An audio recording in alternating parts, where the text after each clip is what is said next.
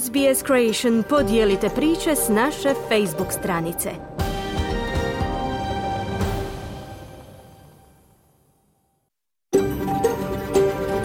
SBS, a world of difference. You're with SBS Croatian on mobile, online and on radio. Vi ste uz SBS Creation na svojim mobilnim uređajima na internetu i radiju. SBS odaje priznanje tradicionalnim vlasnicima zemlje s koje danas emitiramo program na hrvatskom jeziku. Izražavamo poštovanje prema narodu Vurunđeri Vojvurung, pripadnicima nacije Kulin, njihovim bivšim i sadašnjim starješinama. Odajemo priznanje i tradicionalnim vlasnicima zemlje i svih aboriđinskih naroda i naroda s otoka u Toresovom tjesnacu na čijoj zemlji slušate naš program. Dobar dan, ja sam Marijana Buljan. 11. sati utorak 10. listopada i na početku smo jednosatnog pregleda vijesti i aktualnih tema na hrvatskom jeziku. Svjetski je dan mentalnog zdravlja i mi danas govorimo o pritisku pod kojim se nalaze maturanti u Australiji koji izlaze na završne ispite.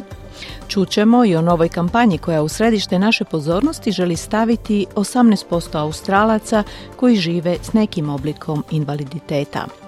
Gošća našeg programa je novinarka ABC-a Kristina Kukolja, čije je istraživanje otkrilo da veliki broj pripadnika prvih naroda u sjevernom teritoriju provodi daleko više vremena u pritvoru pa i u zatvoru zbog velikog manjka tumača u pravosudnom sustavu.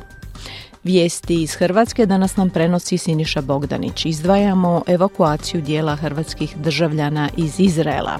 A na samom početku programa čućemo Anu Solomon koja nam donosi vijesti iz Australije i svijeta. Slušajte nas.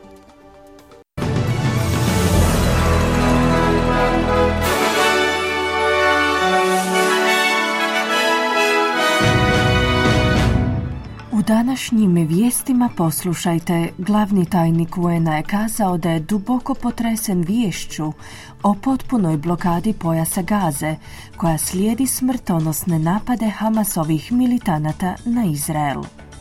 Nova klimatska istraživanja upućuju na činjenicu da bi se milijarde ljudi mogle suočiti s borbom za preživljavanje uslijed smrtonosnih vrućina koje bi ih mogle zadesiti u ovom stoljeću. I broj poginulih na jugoistoku Indije u iznenadnim poplavama izazvanim izlijevanjem ledenjačkog jezera na Himalajama se popeo na 74, s više od stotinu osoba koje se još uvijek vode nestalima.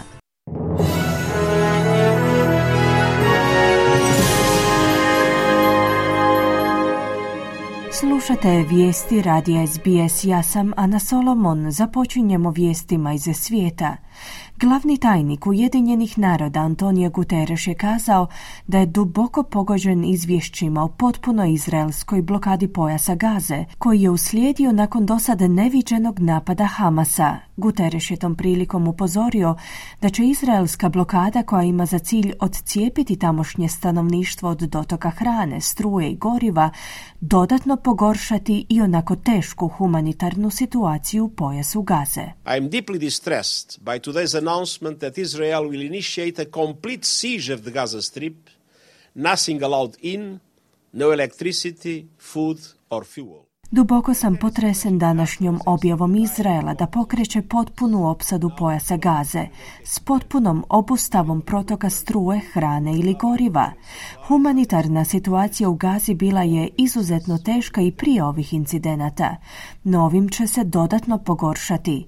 Medicinska oprema, hrana, gorivo i druge humanitarne zalihe su očajnički potrebne tamošnjim ljudima, ali i pristup humanitarnom osoblju, zaključio je Guterres. Izraelski mediji izvještavaju da je više od 900 osoba ubijeno u napadu Hamasovih militanata i u pojasu Gaze, dok palestinske vlasti kažu da je više od 500 palestinaca poginulo u osvetničkim napadima Izraela. Ovo je posljednja eskalacija u dugotrajnom sukobu između Hamasa i Izraela.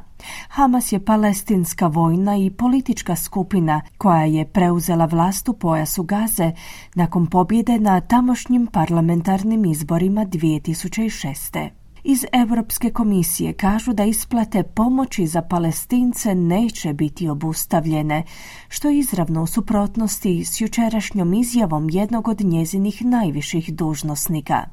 U komisiji su kazali da pokreću reviziju svoje pomoći Palestini nakon Hamasovog napada na Izrael prošlog vikenda. Inače, Europski povjerenik za susjedstvo i proširenje je tijekom jučerašnjeg dana na platformi društvenih medija X, ranije poznato i kao Twitter, objavio da komisija automatski obustavlja svu svoju pomoć. Međutim, u komisiji su međuvremenu izjavili da neće biti obustave plaćanja. Ujedinjeni narodi kažu da je oko 137 tisuća stanovnika pojasa Gaze napustilo svoje domove i potražilo sklonište u UN-ovim službama. Izraelske pristaše u Pertu su molile za svoju zemlju nakon napada militantne skupine Hamas. Pnej Akiva Pert, proizraelska neprofitna organizacija, je objavila video na Instagramu u kojemu je pokazala pripadnike svoje zajednice u zapadnoj Australiji kako mole za Izrael.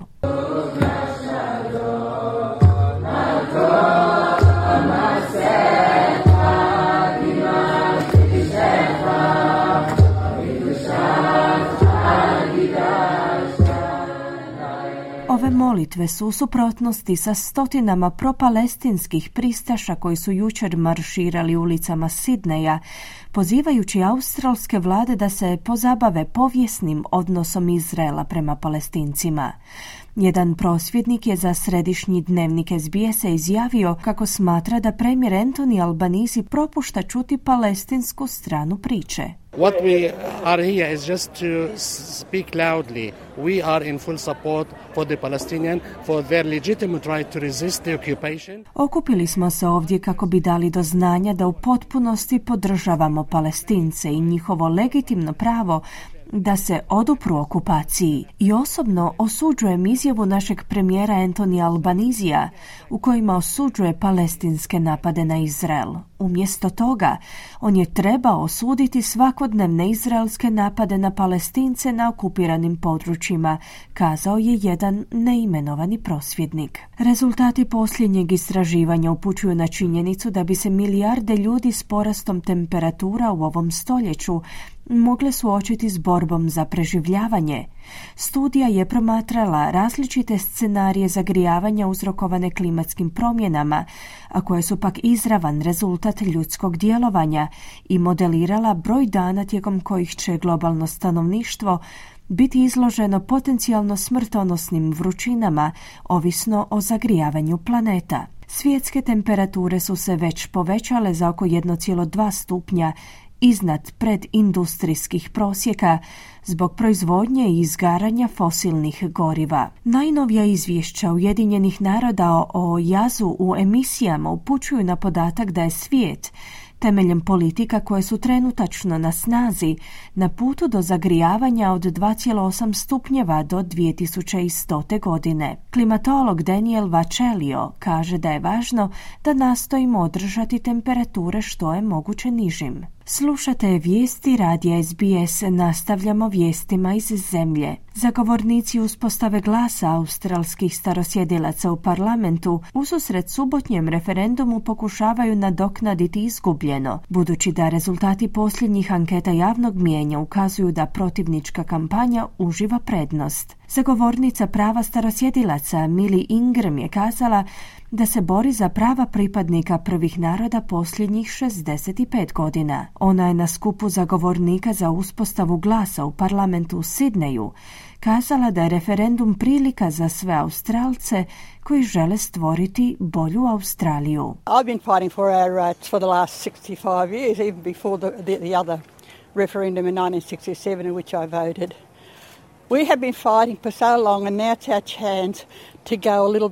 Dugo smo se borili i ovo je naša prilika da napravimo daljnji korak, no to je za sve nas Australce. Svi mi volimo ovu zemlju i želimo da svakome od nas bude bolje, a posebno našim mladima. Pridružite nam se i sve naše buduće generacije mladih Australaca će odrastati u prekrasnoj i sretnoj zemlji To je ono što želimo našoj djeci. Sigurna sam da je to ono što i vi želite svojoj djeci. Stoga pozivamo na udruživanje. Glasajte da, poručila Ingram. Drugi zagovornik prava australskih starosjedilaca Michael Mansells iz Tasmanije je pak kazao da je uspostava glasa vrlo slab prijedlog te da favorizira uspostavu sporazuma. On kaže da je njegov cilj za aboriđine postići ono što naziva pravdom. Having an advisory body is hardly a form of justice. Having a treaty that returns land, that gives a guaranteed Uspostava savjetodavnog tijela teško da je bilo kakav oblik pravde. Uspostava sporazuma kojim se vraća zemlja te koji jamči izvor zarade te kojim se uspostavlja nacionalno domorodačko tijelo za raspodjelu resursa i aboriđinskim zajednicama omogućava kontrola nad njihovim zdravljem, stanovanjem, obrazovanjem, korištenjem zemlje, planiranjem i nizom drugih stvari jest pravda, zaključuje Mensel. Clive Palmer, rudarski magnat, je u posljednjem trenutku izgubio spor pri Saveznom sudu da se križići ne broje kao glasovi na referendumu koji će se održati u subotu 14. listopada. Ova odluka je donesena nakon što je sud odbacio raniji pokušaj senatora stranke United Australia, Ralfa Babeta i Palmera koji predsjeda tom strankom da se glasovi označeni six, odnosno križićem, računaju kao ne Troje sudaca Saveznog suda je odbacilo žalbu na odluku nakon jučerašnjeg cijelodnevnog saslušanja u Sidneju. Žrtve poplava u državi Sikim na jugoistoku Indije pripovjedaju svoja svjedočanstva o tome kako su bile primorane pobjeći iz svojih domova usred noći nakon što su čule približavanje poplavnih voda. Broj poginulih u iznenadnim poplavama izazvanim izlijevanjem ledenjačkog jezera na indijskim Himalajama se popao na 74, s više od stotinu osoba koje se još uvijek vode nestalima. Došlo je do niza prirodnih katastrofa uzrokovanih ekstremnim vremenskim prilikama na Himalajama. U Ministarstvu obrane kažu da je među nestalima 14 pripadnika vojske. Jedna stanovnica poplavljenog grada Sinktama je pokušala opisati zastrašujući trenutak. We heard that floodwaters had inundated the entirety of Singtam. As soon as we heard that, we started running. Čuli smo da je poplavna voda poplavila čitav Singtam. Čim smo to čuli, počeli smo bježati. Nitko nas nije došao probuditi. Plinska boca, sve naše stvari, sve je ostavljeno. Nemamo više ništa. Pitam se što ćemo jesti i kako ćemo preživjeti. Izjavila je neimenovana stanovnica ovog poplavom pogođenog grada.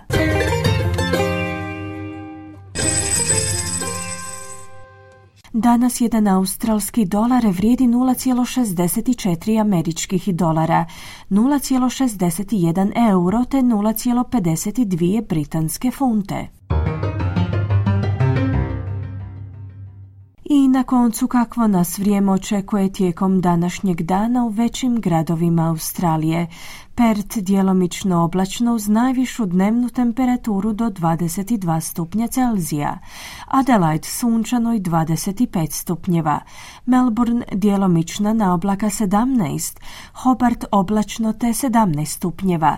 Kambera djelomična na oblaka 22, Sidney mogućnost pljuskova uz 22 stupnja, Brisbane uglavnom sunčano 27 i na posljedku Darwin gdje će prevladavati mogućnost pljuskova uz najvišu dnevnu temperaturu do 34 stupnja Celzija. Slušali ste vijesti radija SBS. Za više vijesti posjetite SBS News.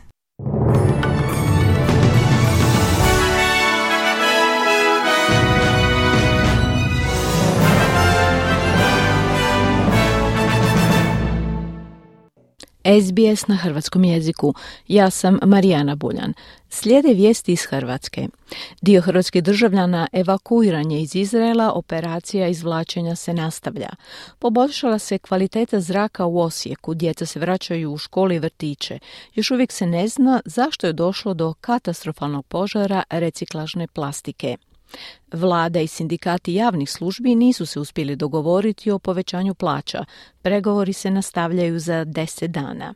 Iz Zagreba se javlja Siniša Bogdanić. Traje evakuacija hrvatskih državljana iz Izraela. Skupina od 57 hrvatskih hodočasnika poletjela iz Tel Aviva te sletjela u Beču u večernjim satima ponedjeljka. Hrvatsko veleposlanstvo u Izraelu u stalnom je kontaktu sa 180 Hrvata koji se nalaze u toj zemlji, potvrdio je premijer Andrej Plenković i još je jednom osudio Hamasove terorističke napade na Izrael. E, smatramo da je to e, jedan izrazito loš potez koji će sada donijeti i destabilizaciju stanja na cijelom prostoru, to se već vidi po reakcijama brojnih aktera Bliskoga istoka, naročito brojne civilne žrtve.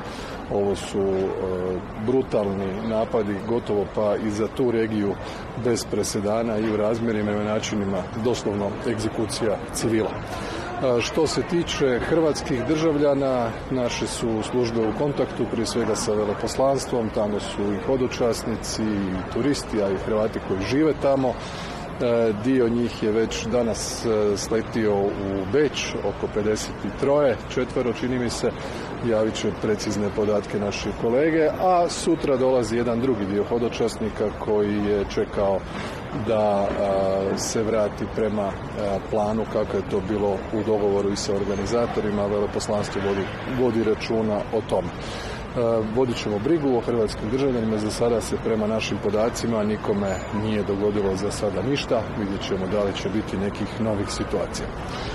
Nakon što se danas dovrši očevid požaru u tvornici za preradu i reciklažu plastike Drava International u Osijeku, trebao bi konačno biti ugašen. Plastika je planula iz neutvrđenih razloga u noći sa srijede na četvrtak. Glavni osječki vatrogasac Goran Ivković objasnio je u kojem je stanju požarište. Ostaje nam samo onih nekih tisuću kvadrata gdje se radi u centru požara. Evo sutra dolazi vještaci iz Vučetića i sutra će se izuzeti tragovi, tako da ja vjerujem da ćemo sutra moći završiti gašenje. Mjerenja zraka na područjima oko požarišta kao i u mjestima gdje je zabilježeno širenje dima od izbijanja požara provode se u kontinuitetu te pokazuju da je zrak bitno kvalitetniji no dan ranije, potvrdila je Nataša Turić, ravnateljica Nastavnog zavoda za javno zdravstvo Osječko-Baranjske županije. Koncentracija svih spojeva kojima je utvrđena prisutnost imaju trend pada i te koncentracije su izrazito niske i e, ono što smo se mi jučer bazirali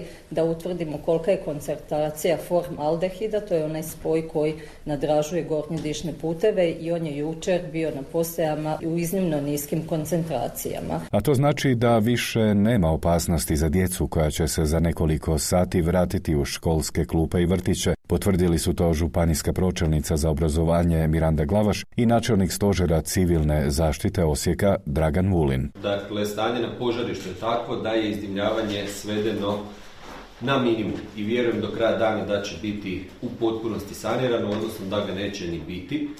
Dodatno e, pratimo e, stanje kvalitete zraka i vidimo da su koncentracije svih onih plinova u izrazitom padu, uz činjenicu da je jučer tijekom dana puhao jak sjeverac koji vjerujem da, da je dobrim dijelom propuhao i očistio cijeli grad, tako da smatramo da nema više ugroze i iz tog razloga, iako smo jučer preventivno odvodili nastavu, ponavljam, od sutra, dakle od utorka, nastava u svim osječkim osnovnim školama odvijat će se normalno. Prvi dan kad su bile visoke temperature što zbog vjetra, što zbog same prirode požara nije nastalo toliko puno štetnih spojeva kao što se to događa nakon gašenja, rekao je to za javnu televiziju osječki biolog Branimir Hakenberger Kutuzović. Najveća opasnost su podzemni požari, upravo te niske požarne temperature, a to su temperature ispod 600 Celzijevih stupnjeva, najopasnije su temperature za nastajanje opasnih spojeva, istaknuo je biolog. A pred tvrtkom u čijem je krugu izgorjela reciklažna plastika okupili su se radnici, podržavaju vlasnika i strahuju za svoj posao, evo što su rekli za javni radio.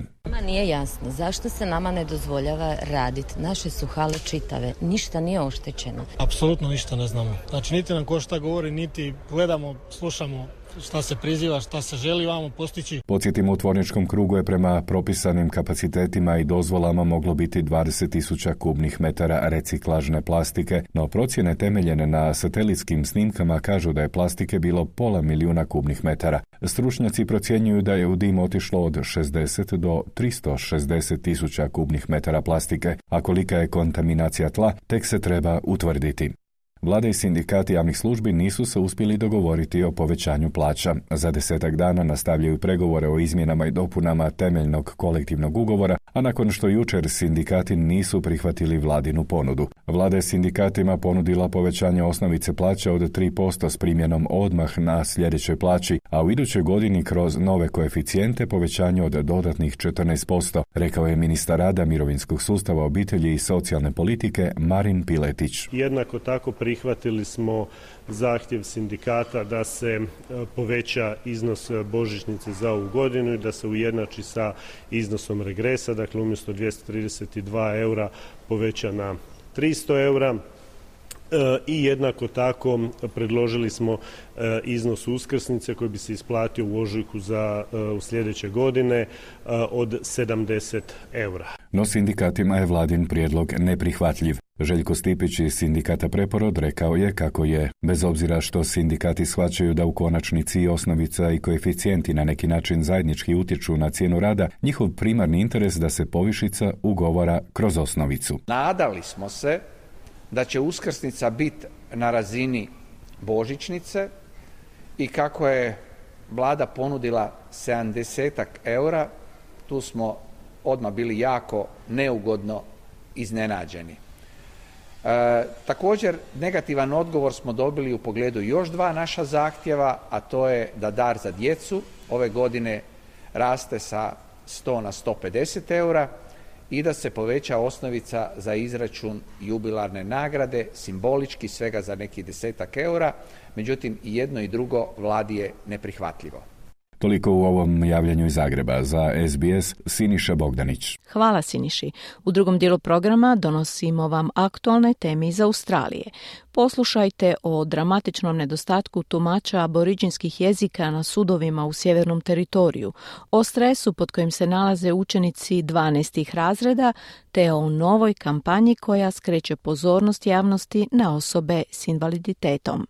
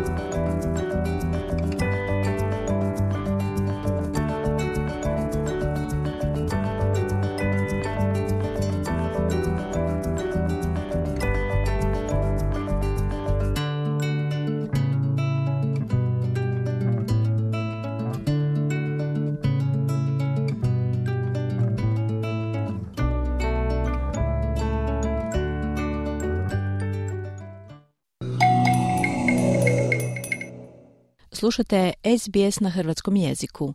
Ja sam Marijana Buljan. Naša gošća danas je Kristina Kukolja, nekadašnja suradnica našeg programa, koja je nedavno za ABC radio provela istraživanje o dostupnosti tumača u pravosudnom sustavu Australije.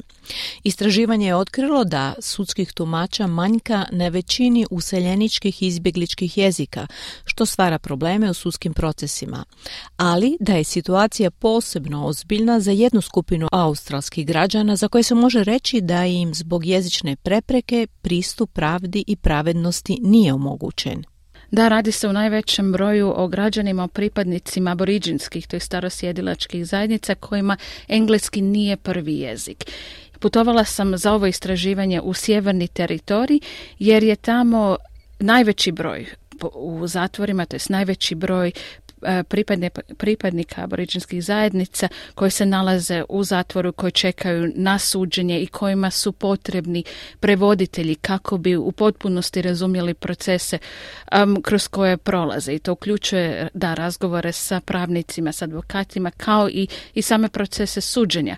Znači, istraživanje je pokazalo da u sjevernom teritoriju postoji veliki manjak prevoditelja na aboriđinskim jezicima, to je aboriđinskih jezika, koji bi bili dostupni ljudima koji, se, koji su u zatvoru, koji čekaju kako bi razgovarali sa s pravnicima, koji čekaju na suđenje također. Kakve to posljedice donosi za ljude koji recimo su u pritvoru jer su uhićeni su, policija ih je uhitila uh, pod sumnjom da su počinili neko kazneno djelo ili neki prekršaj. Što to za njih znači? Pa ono što sam čula kroz razgovore s prevoditeljima također i sa pravnicima, sa advokatima u sjevernom teritoriju, da to baš praktično znači da se ljudi nalaze u pritvoru pone, duže nego što bi trebali, čekajući kako bi prvo razgovarali s pravnicima da bi im objasnili o čemu se rade, i, a kako bi isplanirali kako će nastaviti dalje, a također i kako bi izišli pred sudce i da se njihove situacije, to jest da se njihovi slučajevi i riješe.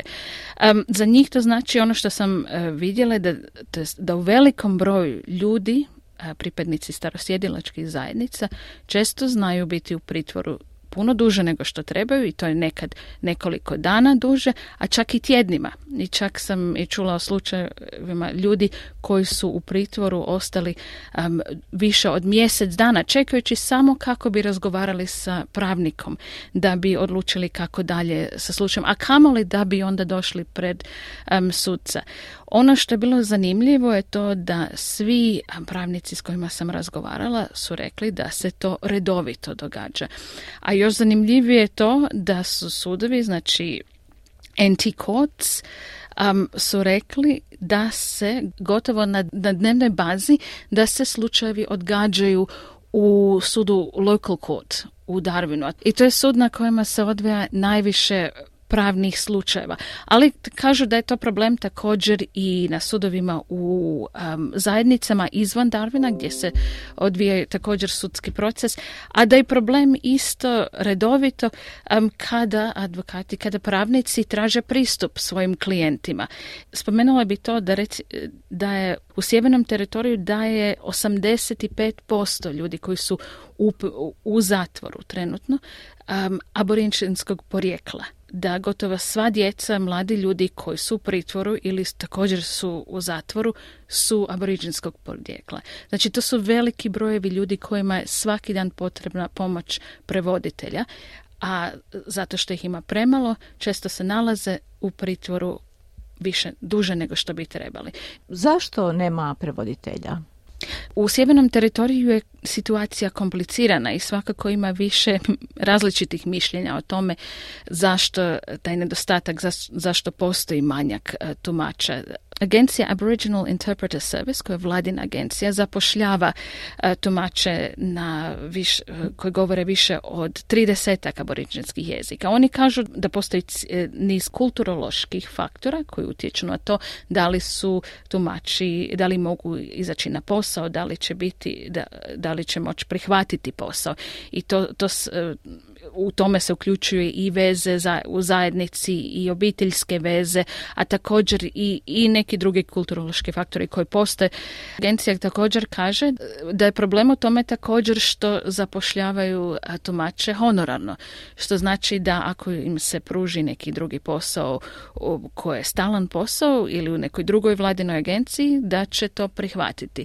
To, to su glavni razlozi. A također još jedan razlog je to da to je što je činjenica kad se radi o drugim jezicima i tumačima koji govore druge jezike u Australiji, da je to jedan, um, jedno područje, radno područje gdje ljudi koji su starije generacije odlaze, izlaze, a ne dolaze, nove, ne dolaze nova generacija. Čini li se iz podataka do kojih si ti došla da će se u sljedećih recimo deset godina smanjiti potreba za prevoditeljima i tumačima sa aboriđinskog na engleski obrnuto ili e, veći broj mladih ljudi zapravo ne govori engleski?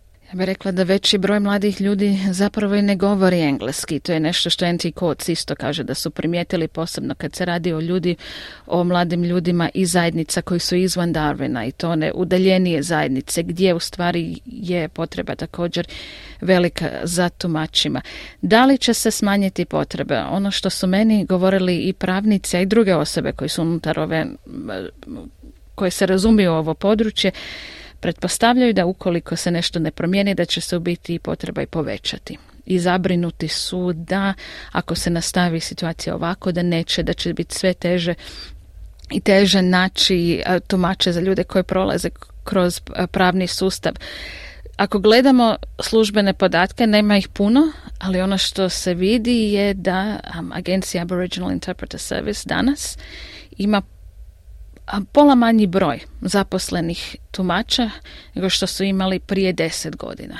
A i tad je to već bilo premalo. U sjevernom teritoriju se govori preko stotinu aboriđinskih jezika i dijalekata. Da naravno nisu svi potrebni, nije moguće naći tumače na svim jezicima, ali ima taj jedan broj od recimo 30 jezika koji se najviše traži um, kad, su, kad je u pitanju pravni sustav.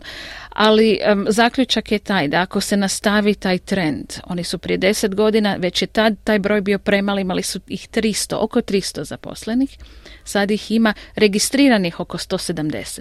Znači ne rade svi koji su registrirani. Što bi moglo biti rješenje i da li se nešto poduzima? Situacija je tamo u sjevernom teritoriju dosta komplicirana jer nije samo pitanje povećati broj um, tumača. Svakako svi koji, i pravnici i drugi s kojima sam razgovarala kažu da je, da je to prvi, da je to početak rješenja povećati taj broj, naći način kako učiniti taj posao zanimljiv, kako omogućiti ljudima koji govore jezike koji su potrebni da se školuju i da uđu i da imaju nekakvu stabilnost u tom, u tom poslu. No svakako svi s kojima sam razgovarala shvaćaju da je problem puno veći i da neće biti jednostavno, neće biti ga jednostavno um, riješiti, da je svakako potrebna, potrebno sagledati neko rješenje koje, dugo, koje je dugotrajno.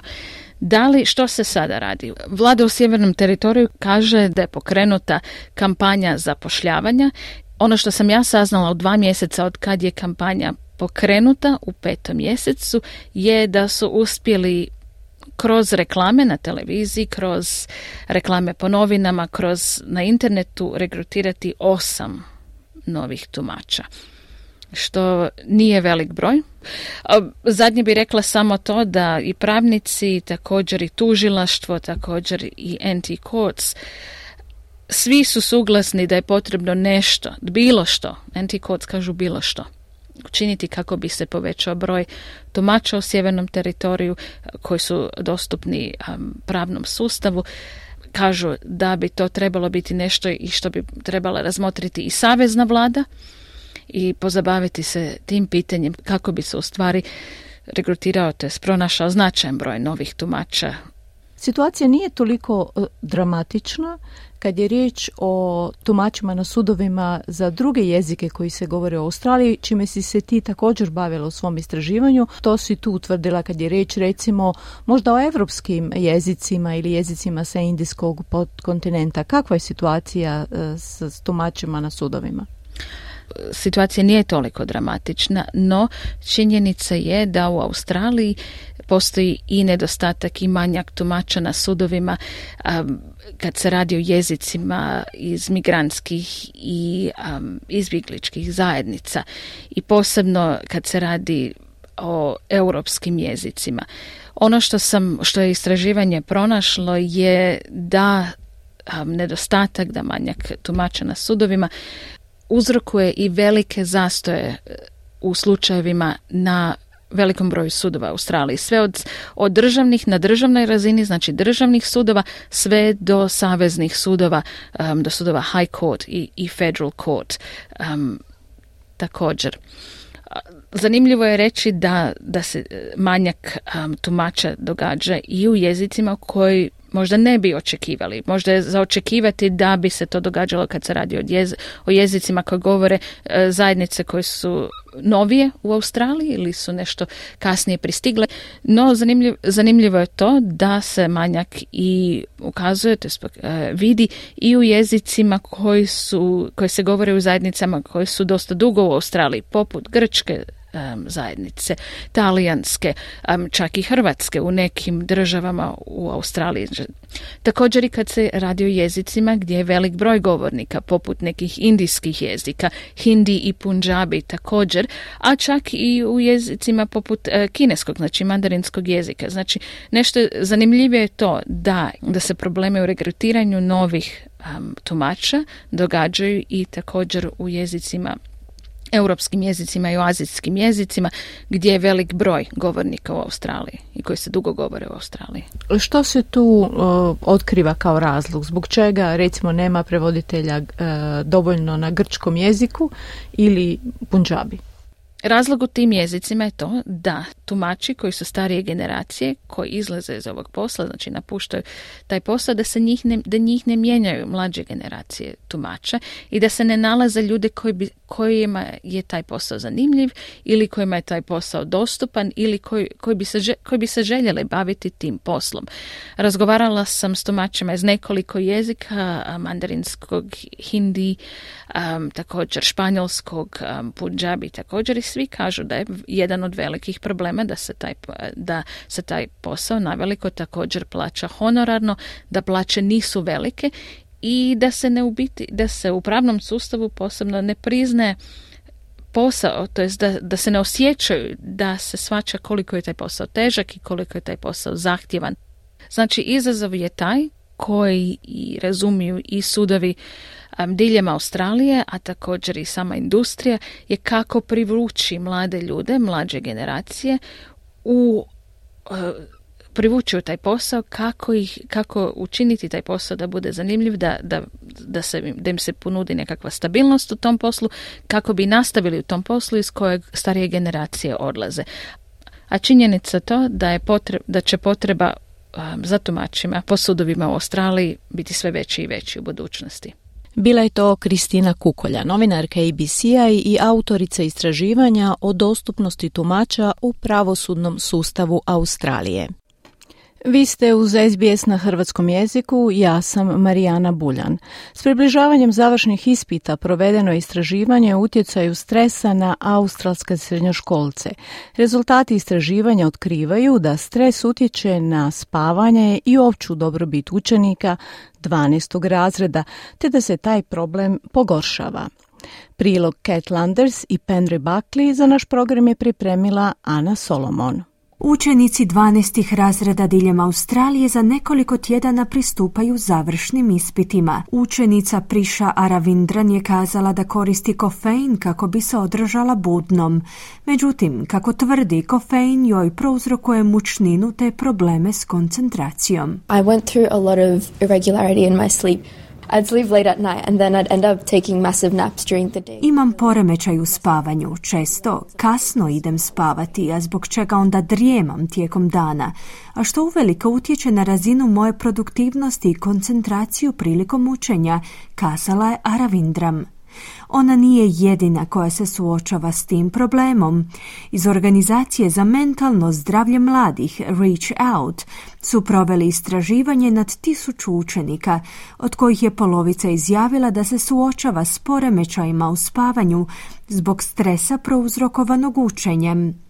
Direktorica organizacije Jackie Helen je kazala da su učenici 12. razreda posebno pogođeni. The research uh, looked at young people aged 16 to 25 and we know that exams, you know, whenever they occur, it can impact your mental health and well-being. Istraživanje se provodilo nad mladim ljudima u dobi od 16 do 25 godina. Poznato nam je da ispiti utječu na mentalno zdravlje mladih i njihovu dobrobit. Učenici 12. razreda su pod velikim pritiskom pred završne ispite.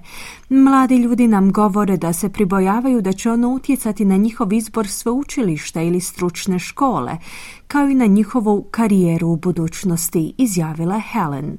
Liječnici kažu da je učenicima 12. razreda potrebna jednaka količina sna kao i učenicima sedmih razreda, a što je u najboljem slučaju 9 sati. Dr. Chris Seton je pedijatar i stručnjak za poremećaje sna kod adolescenata pri Institutu za medicinska istraživanja Wolcock u Sidneju.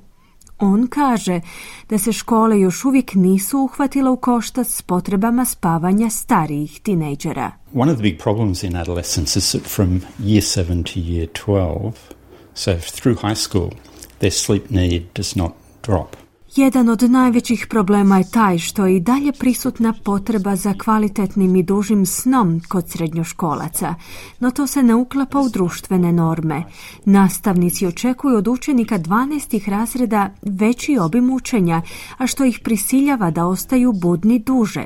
Upravo je to razlog nedostatka sna kod srednjoškolaca. Oni jednostavno nemaju prilike odspavati 9 sati u komadu, poručuje dr. Seton, ističući da nedostatak sna može biti koban. So sleep deprivation in teenagers has a lot of mental health and physical health impacts. Manjak sna kod tinejdžera uvelike utječe na njihovo mentalno i fizičko zdravlje, mentalno ih deprimira i utječe na njihovo raspoloženje te povećava vjerojatnost pojavljivanja osjećaja tjeskobe. Ono smanjuje njihovu sposobnost učenja, budući da utječe na manjak koncentracije te na koncu njihove obrazce ponašanja. Dakle, situacije poput internetskog zlostavljanja su učestalije kada su tinejdžeri neispavani, zaključuje Seton. No stres nije jedini čimbenik koji utječe na nedostatak sna. Školska kapetanica Beatrice Yusuf je kazala da neki učenici imaju širi raspon odgovornosti s možda isuviše puno izvan nastavnih aktivnosti koje im kradu rano jutarnje ili kasno večernje sate. I think it's a bit hectic because um, with the end of year 12 there's a lot of things going on in terms of like graduation. Smatram da je okončanje srednjoškolskog obrazovanja pomalo iscrpljujuće i diplomiranje je zahtjevan proces. No u mojem slučaju, budući da sam kapetanica, puno je događaja koje moram organizirati. Stoga sam pod velikim pritiskom, ne samo s učenjem, već i s organizacijom tih događaja. Mislim da je važno da budemo nježniji u ophođenju sa samima sobom. Dakle, ako ne ispunim sve zadatke koje sam htjela ispuniti tijekom dana, Prihvaćam da je to u redu. Usmjerena sam na količinu sna tijekom noći kako bi idući dan bio bolji, naglašava Jusuf. Arti Gopi Krišnan je majka učenika 12. razreda. Ona pokušava svojem sinu pojasniti da ispiti nisu od životne važnosti. When I see him staying late, um, especially on day, continuous days, I do encourage him to actually go to bed on time and not worry too much because this doesn't guarantee success in life. Kada ga vidim budnog kasno tijekom noći, posebice tijekom nekoliko uzastopnih dana, pokušavam ga uvjeriti da ide spavati na vrijeme i da ne brine previše. Rezultati tih ispita mu neće zajamčiti sreću u životu. To nije nikakav konačan test. Pokušavam ga ohrabriti da da sve od sebe, no da istovremeno ide na vrijeme spavati, te da se drži kvalitetnih navika, na posljedku je kazala Gopi Krishnan. Čuli smo Anu Solomon s prilogom Cat Landers i Penry Buckley. Oko 18% Australaca živi sa invaliditetom, no njihova prisutnost u reklamama i različitim oglasima je znatno manja. Nova kampanja koju vodi bivši paraolimpijac Dylan Alcott ima za cilj značajno povećati zastupljenost osoba s invaliditetom uz podršku poznatih brendova. Bojana Klepać s prilogom Edvine Gwinen. Model Juti Mašinasri se s osmijehom na licu slika za društvene mreže te ima gotovo 140 tisuća pratitelja na TikToku i više od 30 tisuća obožavatelja na Instagramu. No njen životni put nije bio nimalo lak. Prije pet godina Jutima je oboljela od meningokokne sepse te je izgubila obje noge i prste na rukama kada je imala samo 28 godina. U to vrijeme počela je na društvenim mrežama dijeliti svoj proces oporavka. Bila je zaštitno lice brendova poput Toyota, Riderweara i Women's Besta, te hodala na modnim pistama na australskom tjednu mode. Za nju je modeling način da pruži nadu onima koji prolaze kroz iste ili slične izazove. If someone is watching and can see, oh, you know, I'm not the only person with prosthetic or I'm not the only person using a wheelchair. Um, they can relate to someone.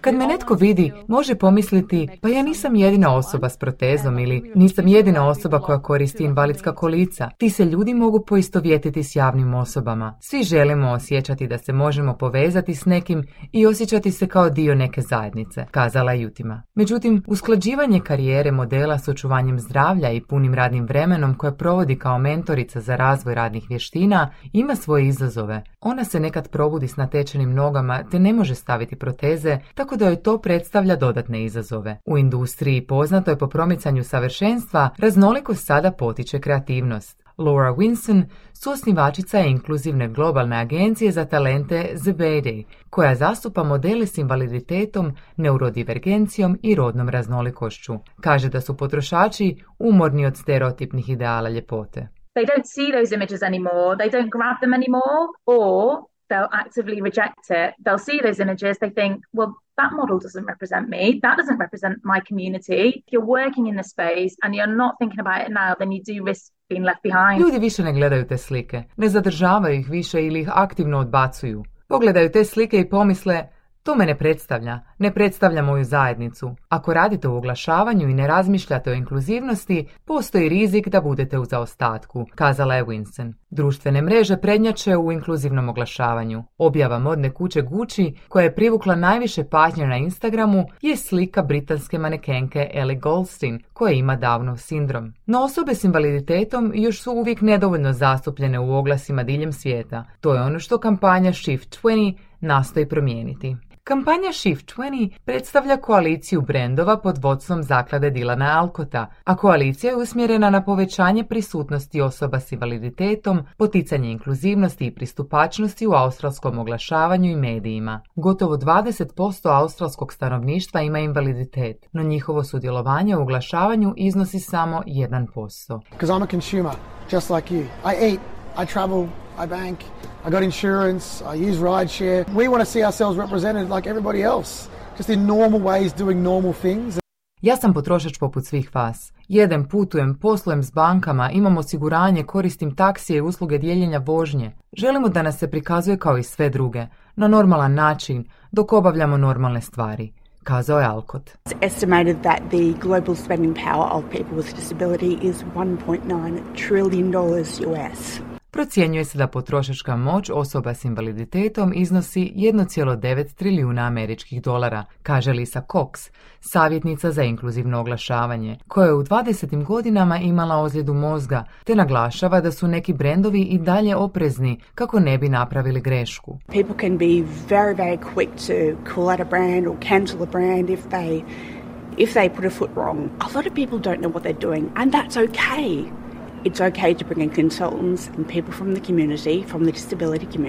Ljudi mogu brzo prozvati neki brend i prestati ih podržavati ako naprave grešku. Mnogi ne znaju što rade i to je u redu. Bitno je angažirati konzultante i članove zajednice osoba s invaliditetom, dodala je Cox. Zastupanje osoba s nevidljivim invaliditetom može biti još izazovnije. Kako bi naglasila da je to moguće, Lisa ističe primjer američke reklame za Hershey's čokoladu koja prikazuje korištenje znakovnog jezika. Dylan Alcott naglašava ključnu ulogu inkluzivnosti u kreativnom procesu. We have people with invisible disabilities not only broadcasting in on front camera but also creating the advertisements with us behind the lens. And Imamo ljude s nevidljivim invaliditetom koji ne samo što se pojavljuju pred kamerom, već sudjeluju u kreiranju reklama iza objektiva, dodao je Alcott. Promjene proizlaze iz zajednice osoba s invaliditetom, od ljudi poput Jutime. I'm able to grow as a person and I can help people on a bigger scale. Mogu rasti kao osoba i doprinositi zajednici na značajan način, na posljedku je kazala Jutima.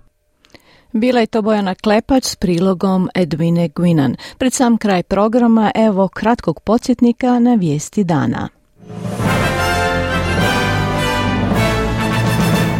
Glavni tajnik Ujedinjenih naroda Antonio Guterres kazao je da je duboko potresen vješću o potpuno izraelskoj blokadi pojasa Gaze koji je uslijedio nakon do sada neviđenog napada Hamasa na Izrael i tamošnje civile. Traje evakuacija hrvatskih državljana iz Izraela. Zagovornici uspostave glasa australskih starosjedilaca u parlamentu u susret subotnjem referendumu pokušavaju nadoknaditi izgubljeno budući da rezultati posljednjih anketa javnog mijenja ukazuju da protivnička kampanja uživa prednost. Broj poginulih u iznenadnim poplavama izazvanim izljevanjem ledenjačkog jezera na indijskim Himalajama se popeo na 74, s više od stotinu osoba koje se još uvijek vode nestalima.